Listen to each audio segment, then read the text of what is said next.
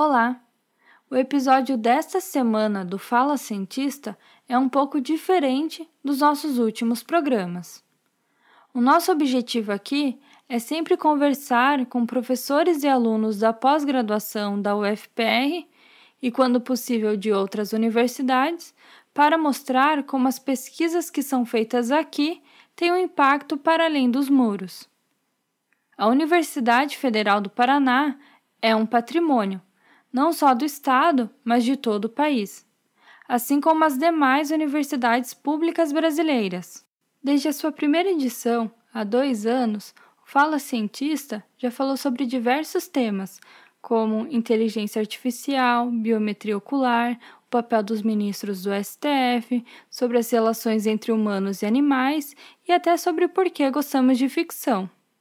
Nós também fizemos uma série especial ao longo de 2020 falando sobre o impacto da pandemia nas nossas vidas, a partir de vários pontos de vista, como no turismo, na saúde mental e na economia, e sobre como a ciência pode nos ajudar em momentos como este. O Fala Cientista dessa semana teria uma pauta diferente. Iríamos falar sobre outro tema a partir da produção científica feita na UFPR. Porém, nós sabemos que a ciência no Brasil está passando por um momento delicado e também perigoso. Precisamos então parar e tentar entender o que realmente está acontecendo. E o mais importante é compreender que interromper uma pesquisa no Brasil não afeta somente a pessoa que está trabalhando nela, afeta o país inteiro.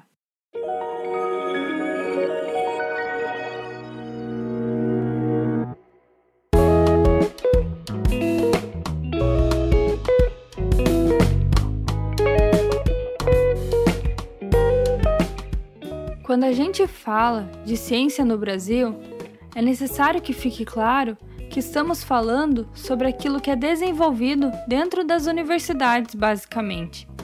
A maior parte da ciência no país é universitária e vem principalmente de instituições públicas de ensino. É importante também lembrar que mais de 80% dessa pesquisa é realizada por alunos de pós-graduação. Mestrandos e doutorandos são pesquisadores em formação pessoas que dedicam seu tempo para contribuir com o progresso da ciência. No episódio de hoje, nós vamos conversar com a professora Juliana Lucena Schussel, representante do Fórum de Coordenadores de Pós-Graduação da UFPR e coordenadora do Programa de Pós-Graduação em Odontologia, para entender como os cortes nas bolsas afetam a universidade. Nós também iremos ouvir a mestranda em História pela USP e presidente da ANPG, Flávia Calé, para entender o impacto direto na vida dos alunos de pós-graduação. E com a professora do Departamento de Botânica e representante do Paraná na SBPC, Elizabeth de Araújo Schwartz, que nos fala sobre a atuação da SBPC para nos ajudar a enfrentar esse tipo de situação. Eu sou Jamile da Silveira e o Fala Cientista é uma produção da Agência Escola de Comunicação Pública e Cultural da UFPR. Para que a gente possa compreender um pouco melhor a complexidade da situação que estamos enfrentando, vamos contextualizar um pouco o cenário. Em abril deste ano, o CNPq, uma das principais instituições de financiamento à pesquisa no Brasil, informou que apenas 13% das 3.080 solicitações de bolsas aprovadas para 2021 vão receber de fato o valor destinado ao pagamento dos alunos de pós-graduação. A verba dedicada às bolsas para 2021 é de 918 milhões de reais. Para fins de comparação, esse valor em 2014 era de 1 bilhão e 300 milhões de reais. Esse cenário tem causado preocupação a entidades como a Sociedade Brasileira para o Progresso da Ciência, a SBPC.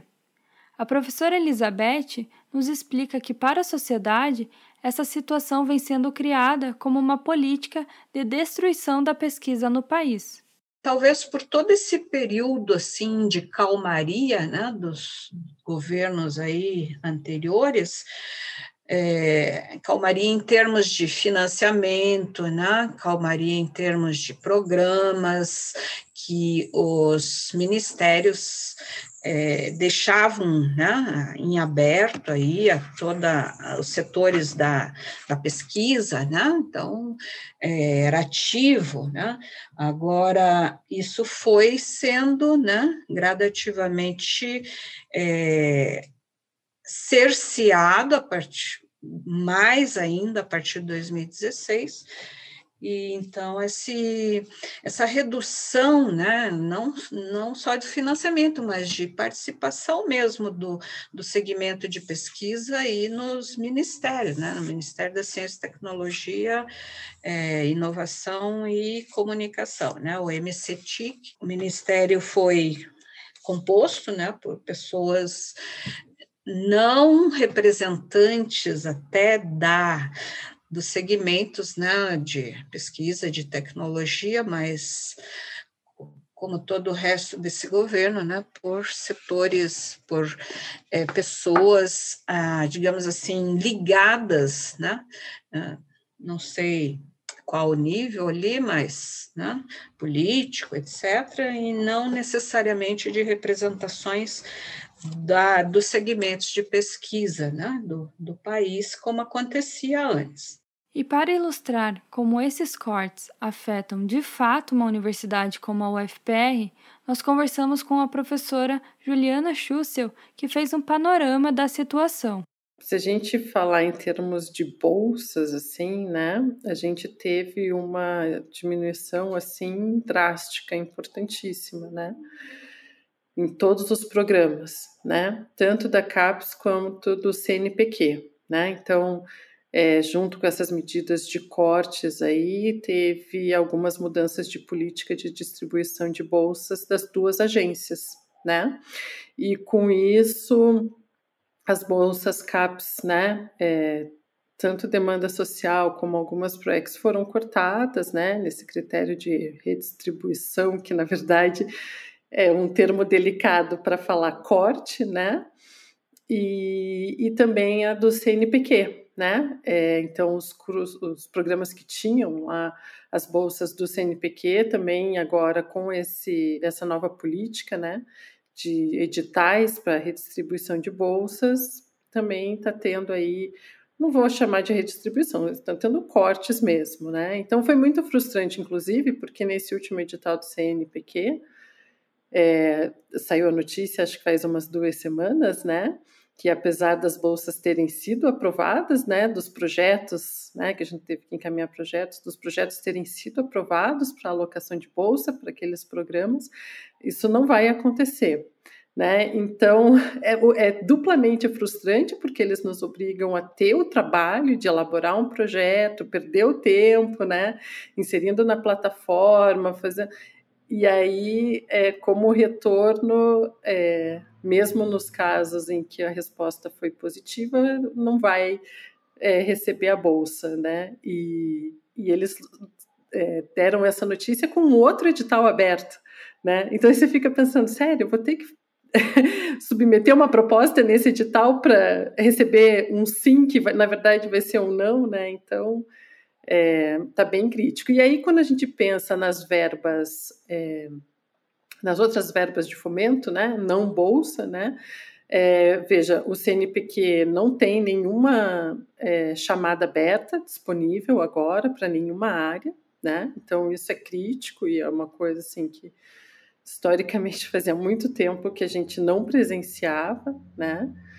É, aqui no Paraná, a gente tem uma dificuldade muito grande de recursos na nossa agência de fomento, que é a Fundação Araucária, né? Então, também recursos muito limitados, editais com valores baixos, reduzidos e, e de difícil é, arranjo assim, para você conseguir gastar a verba, é, é muito burocrático, né? Então, é, a situação é crítica, né? Então, a universidade aqui internamente ainda conseguiu é, disponibilizar alguns recursos, alguns editais internos para pesquisa, alguns professores conseguiram se beneficiar com isso, mas está sendo um desafio tremendo assim a gente administrar, né? Porque agora também muda perfil do aluno, porque agora é o aluno que não vai ter bolsa, então é o aluno que vai ter que trabalhar, então a dedicação não é a mesma, então isso já vai ter um impacto na complexidade dos trabalhos que a gente vai conseguir desenvolver, porque é um aluno que não vai estar o tempo inteiro disponível. Mas a, acho que a palavra de ordem é, é resistir, né? Então a gente tem tentado aí de alguma forma é, buscar outras parcerias, reinventar nossos estudos para permanecer produzindo. Mas o que exatamente representa todos esses cortes? A professora Juliana comentou que, além de pesquisas que precisam ser paralisadas, existe ainda a chamada fuga de cérebros, que é quando os pesquisadores deixam um país em busca de melhores oportunidades e não existe o estímulo à formação de novos cientistas. Veja, e se a gente pensar, né, até em termos de UFPR, a gente tem aí é, cursos em todos os setores, em todas as áreas, né? Então você tem uma variação muito grande, né? Então, por exemplo, na minha área, né, odontologia, a gente tinha vários estudos clínicos em andamento, a gente tinha estudos é, de coleta de dados em escolas, né? Então, isso tudo teve que ser revisto, né? É, adaptado. É, então tem, a gente perde aí, né, o andamento de algumas linhas importantes, né, que vinham trazendo resultados que foram interrompidas e, e, justamente aí, né, juntando com essa questão de verba, de bolsa, que a gente não sabe se a gente vai ter recursos é, humanos e recursos financeiros para tocar da onde parou, né? Então esse esse é um problema que eu acho que todos estão estão enfrentando, né? É, a gente, como eu falei já antes, essa mudança de perfil também do aluno, né? É, não que o aluno que trabalhe não possa executar um bom trabalho, mas existe uma diferença, né? Então, aquele aluno que consegue o dia inteiro sentar, estudar, se dedicar à pesquisa, às coletas de dados, assistir um curso e tal, e o aluno que trabalha o dia inteiro e que reserva alguns momentos da semana para trabalhar, né? Não, então, assim, por mais dedicado que seja, você tem aí um impacto disso, né? Então, começa a bolsa. Outra coisa que eu tenho sentido, que eu comentei também, é, e que alguns outros programas estão sentindo, é que mesmo a bolsa já não é mais um chamariz assim tão grande, né? Porque ela está muito defasada, né? Já são mais de oito anos sem aumento, né? Então, é, os alunos às vezes trabalhando eles conseguem ganhar mais dinheiro para se manter, né? Então, um aluno, por exemplo, que vem de fora da cidade é, com uma bolsa de R$ 1.500 do mestrado para se manter em Curitiba, ele sofre, né? Então, você tem esse, esse impacto também, né? É, essa mudança de perfil que a gente vai observando. E aí, aqueles, é, como você né, comentou, esses alunos que são mais dedicados, que têm um maior potencial, eles conseguem, às vezes, colocações fora do país, né? E não tem como segurar, não tem como julgar, é, as oportunidades fora são diferentes, né, em termos de recursos e mesmo de valorização, né?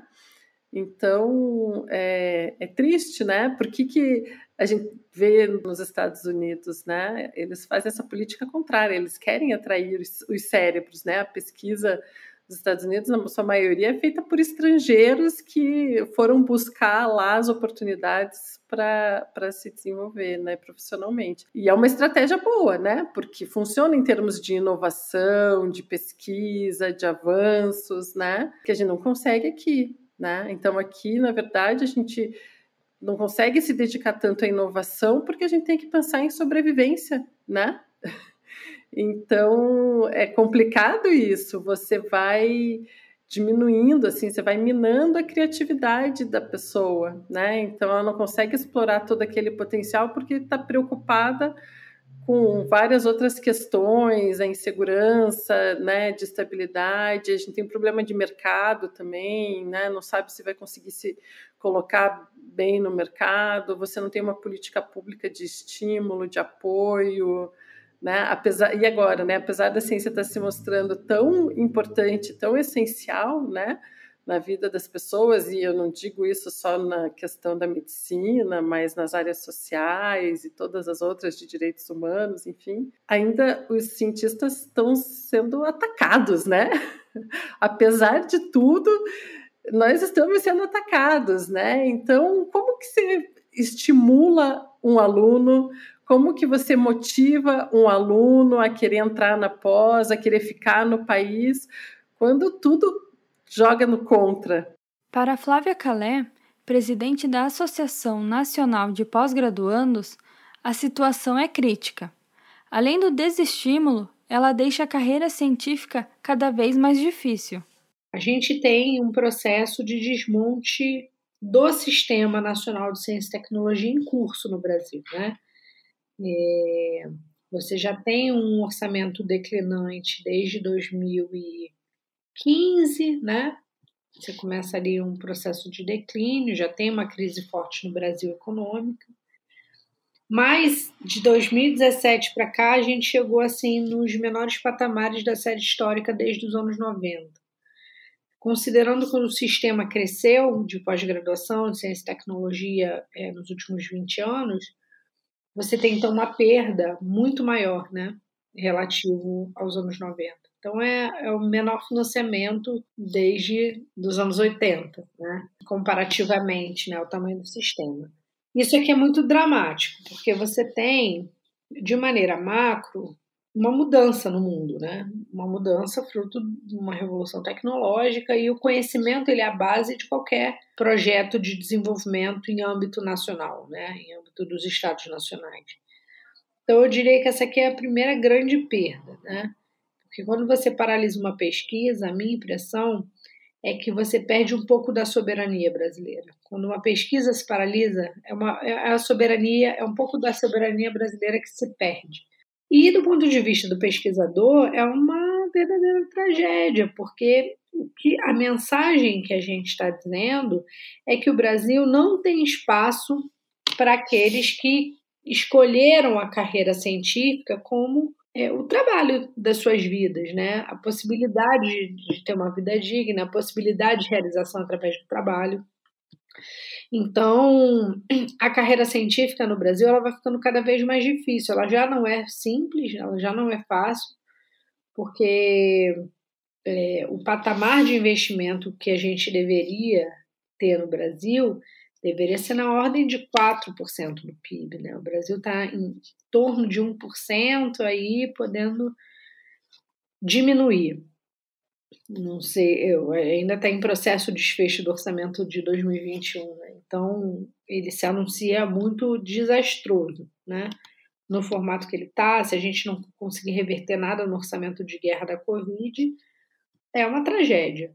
E, e isso tem levado jovens pesquisadores a três caminhos assim que eu enxergo, né? Primeiro, o subemprego e o desemprego, né? Então, com o desemprego leva ao subemprego, então uma grande parte dos pesquisadores não atuam na sua área, atuam em outras áreas, em geral, muito de forma muito precária.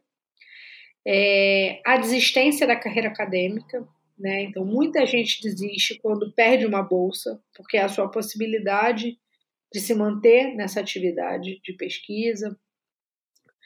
É, e a terceira, é, que também a gente não tem um diagnóstico, mas que nós temos uma percepção de que é um problema crônico, crescente, que é a fuga de cérebros. Então, você tem um processo de de, de êxodo, digamos assim, né? É, do, de, um, de, um, de um extrato né, de, um, de, de, pensa, de pensadores, de pesquisadores, de jovens pesquisadores, que inclusive renova uma geração. Né? A área da ciência e tecnologia é uma área de, de um quadro de pessoal muito envelhecido. E esse boom da pós-graduação também era um boom de renovação, né? de gerações. É, você teve uma geração de pesquisadores cientistas que trouxe a pesquisa, a pós-graduação dos anos 60 até aqui, E a gente vinha formando nos últimos 20 anos novos quadros para nos levar muito além, para os desafios desse século XXI, né? dessa sociedade do conhecimento, e que isso está sendo ceifado, isso aqui está sendo ceifado na raiz. Né?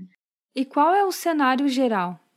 A Flávia explica que, embora exista um discurso de ataque voltado às humanidades, isso serve para justificar os cortes à ciência como um todo. Do ponto de vista das humanidades, você tem assim uma política deliberada do governo, né?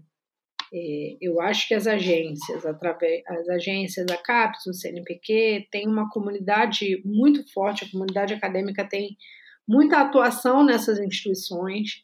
São instituições que têm conselhos com participação da comunidade acadêmica. Então, você acaba inibindo um pouco, questionando, tanto que as agências anunciam, tem que voltar atrás, né? Você acaba inibindo um pouco essa tentativa de enquadrar as áreas de humanidade, né? O edital do CNPq, que foi um escândalo e que todo mundo é, reagiu e o CNPq teve que voltar atrás, porque sofre pressão do governo, né, de setores do governo, mas também sofre pressão da comunidade acadêmica. Foi o edital que tentou enquadrar as humanidades, é, Bolsa para Humanidades, é, desde que estejam enquadradas em pesquisas voltadas aos setores estratégicos. É, quer dizer, é, um, é, uma construção até difícil né, de ser feita, é uma manobra mesmo, né? Para tentar diminuir esse financiamento das humanidades na CAPES, como que a gente viu isso se manifestando, né? Na portaria 34, que foi a portaria que rediscutiu o modelo de distribuição de bolsas na pós-graduação, você tem uma migração, né? Você passa a distribuir bolsa a partir da meritocracia, né? A partir da avaliação das notas que os programas recebem no sistema de avaliação. E você tem uma migração das bolsas do, dos programas 3 e 4 para os programas de excelência 5, 6, 6 e 7, né? E um pouco para as de nota 5. Boa parte dos programas é, nas humanidades estão situados aqui nesse 3 e 4, 3, 4 e 5. Então, as humanidades foram afetadas com essa redistribuição de bolsa. Quando a gente pensa então, no CNPq, você tem uma tentativa de enquadrar, de limitar as áreas de humanidade no financiamento. Na CAPES, as mudanças que foram feitas, por mais que não seja de encontro, né, para atacar as humanidades, ela acaba atingindo as humanidades, é, mas atinge todas as áreas do conhecimento. Né? Quem mais perdeu, por exemplo, a gente fez uma, na época, uma pesquisa, com o corte de bolsas de 2019, quem mais perdeu bolsa foram as engenharias. Então, na verdade, esse discurso contra as humanidades é o discurso ideológico para justificar o desmonte da ciência como um todo, né? Não só das humanidades. É o discurso das humanidades contra as humanidades que legitima, do ponto de vista ideológico, um desmonte geral do sistema. A gente tem atuado né, nessa defesa das humanidades, no próprio sistema de avaliação, a gente teve agora num debate sobre a qualificação dos periódicos, né? A tentativa de que foi a gente iniciou um debate lá na CAP sobre é, a implementação de um qualis único, que seria uma, uma, um, um parâmetro único para avaliar as revistas de todas as áreas do conhecimento. Isso é impossível. Você tem matrizes distintas, epistemológicas, de análise, né? Então, não é possível. Depois de muita reação da área de humanidade, foi dividido em quais referência, então, enfim, e, e, as humanidades tiveram condição de estabelecer os seus parâmetros, estão estabelecendo, está em curso, né? É, essa discussão ainda não está encerrado, mas está em curso, mas teve um recuo. Então, assim, as humanidades, nós estamos sob, sob ataque, as humanidades estão sob ataque, nós temos resistido, não necessariamente é pelo financiamento, né? É, eu acho que, do ponto de vista do financiamento, tem mesmo um discurso que legitima a, a, a, o desmonte geral, mas está em curso, está em curso uma ofensiva contra as humanidades e que a gente precisa estar tá atento, precisa reagir. E é para tentar reverter esse tipo de situação que entidades como a SBPC atua, inclusive tentando criar um diálogo com representantes políticos para chamar a atenção para a importância do investimento na ciência. O trabalho da SBPC também ela vai buscar apoio né, dos parlamentares, tanto do Congresso como um todo, né, aqueles parlamentares que podem realmente, né, digamos, apoiar e, e vir para a luta, né?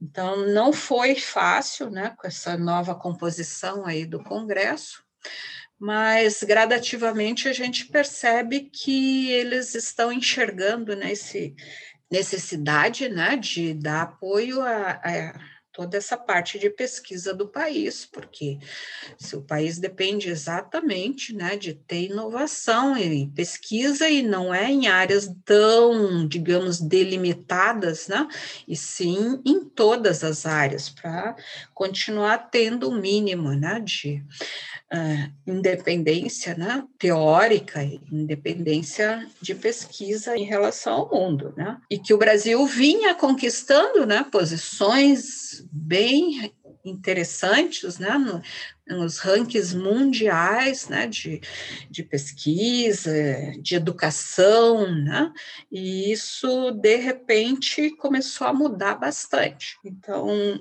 o trabalho da SBPC sempre tem sido esse, né, de ser a, a voz de todas as sociedades que são, é, compõem né, a sociedade brasileira de, para o progresso da ciência, todas as sociedades co-irmãs, e fazer interação com os segmentos da política. Em Brasília, temos lá, né, tem uma assessora de imprensa lá, que ela todo dia manda relatório dos projetos do, do Congresso, né, tanto do Senado quanto da Câmara, e isso dá a SBPC, né, um modo de organização que ela possa, então, inclusive, programar, a diretoria vai, reúne né, com senadores, pede reuniões, ao mesmo tempo que ela manda a carta para o poder constituído, né, o ministro, os presidentes da CAPES, do CNPq, é, também faz o contato né, com os parlamentares para obter apoio. Mas Apesar disso, ainda há uma luz no fim do túnel. São em momentos de crise, como esse, que é possível ver que há um movimento de resistência, seja entre as entidades representativas, como a ANPG e a SBPC, seja entre os próprios pesquisadores. Eu acho que se tem uma virtude desse processo de resistência que a gente vive desde 2018, é o fato de que a comunidade científica tem atuado de maneira conjunta, né? de maneira muito sintonizada. É, a NPG, a, a, SBPC, a ABC, é, o CONFAP, o FORPROP, que é o Fórum de Pró-Reitores, o Fórum de, o Conselho de, de Fundações de Amparo à Pesquisa Estaduais, quer dizer, você tem um conjunto é, de, o próprio Conselho Nacional de Indústria, né, que tem interesse em inovação. Então, assim, é, todos nós temos participado de articulações amplas, né, em defesa da vida, em defesa da ciência. A SBPC tem cumprido um papel de liderança muito importante, né, a ABC também, é, e a gente tem participado de todas as frentes de defesa da ciência, tecnologia e da educação, né? Então, a frente que atuou sob orçamento nos últimos anos foi de maneira conjunta. E no sistema de, de, de pós-graduação, no sistema de pós-graduação, a gente também tem né, é, espaços assim de interlocução permanente, é, de pensar estratégias comuns de defesa das agências de fomento, de defesa de um projeto que busque inibir, né? Hoje os maiores desafios na pós-graduação me parece que é inibir a, a pressão pela desregulamentação da pós-graduação, né? setor privado querendo entrar com muita força, tá aí o ensino à distância que se mostra um filão de mercado, né? Então tem uma pressão muito grande contra o sistema de avaliação, né? Então, por mais que nós tenhamos críticas e é, ao modelo de avaliação, ele é o modelo que nós temos. E para o setor de mercado, interessante é que não exista nenhum, né, nenhum sistema de avaliação. Então, a defesa do sistema de avaliação e a defesa é, das próprias agências de fomento, né? É, o CNPq, tanto pelo orçamento quanto pelos ataques do próprio governo e disputas internas do governo, hoje está ameaçado de extinção, né? De extinção. Então, é, então nós temos espaços de, de, de debate, de articulação. E nesse sentido, a professora Juliana reforça que além de sermos resistência, esse é o momento para mostrarmos para quem não está na universidade que essa tentativa de destruir a ciência é uma tentativa também de atingir a sociedade. Você tem corte de verbas da pós-graduação, corte de verbas para graduação, você, a gente já teve aí impacto desse corte nos recursos para extensão aqui dentro da universidade. Então, você vê que os três pilares da universidade estão sendo atacados rotineiramente, né? Então, tanto do ponto de vista financeiro, com esses cortes importantes que a gente está vendo, quanto do ponto de vista também de, de dar a devida importância para o ensino público superior e para pesquisa, né? Então, é, é difícil, né? É, vamos ser a resistência, mas vai ser uma resistência que a gente vai ter que dar as mãos para enfrentar aí o que vem, que não vai ser, não vai ser fácil, né?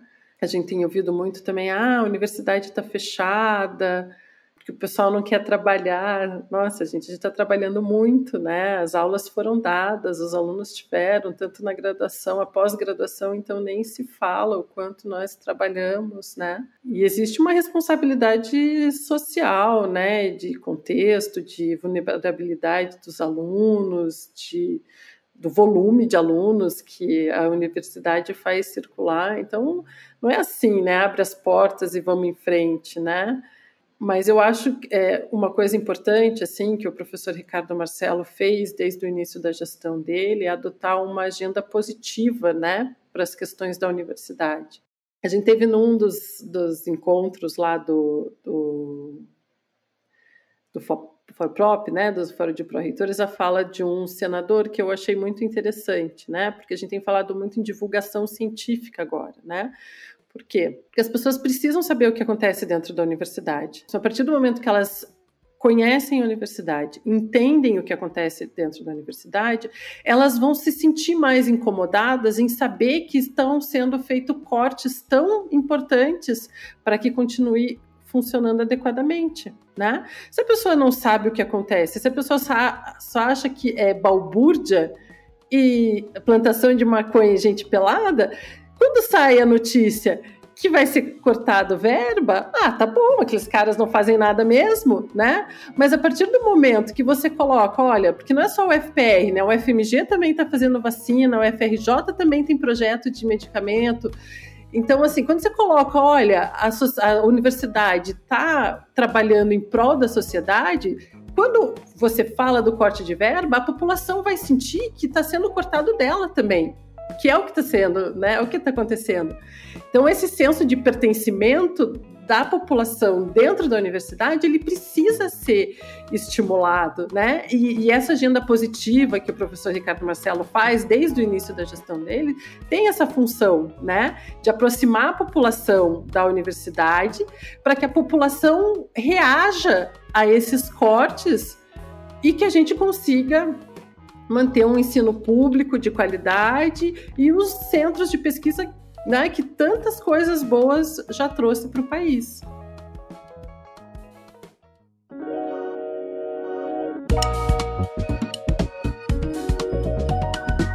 Eu sou Jamile da Silveira, responsável pela apresentação e pela revisão final do roteiro deste episódio a produção é de Robson Samulak, bolsista de pós-graduação em comunicação, e a edição é feita por Ângelo Biasi, aluno do curso de música na UFPR.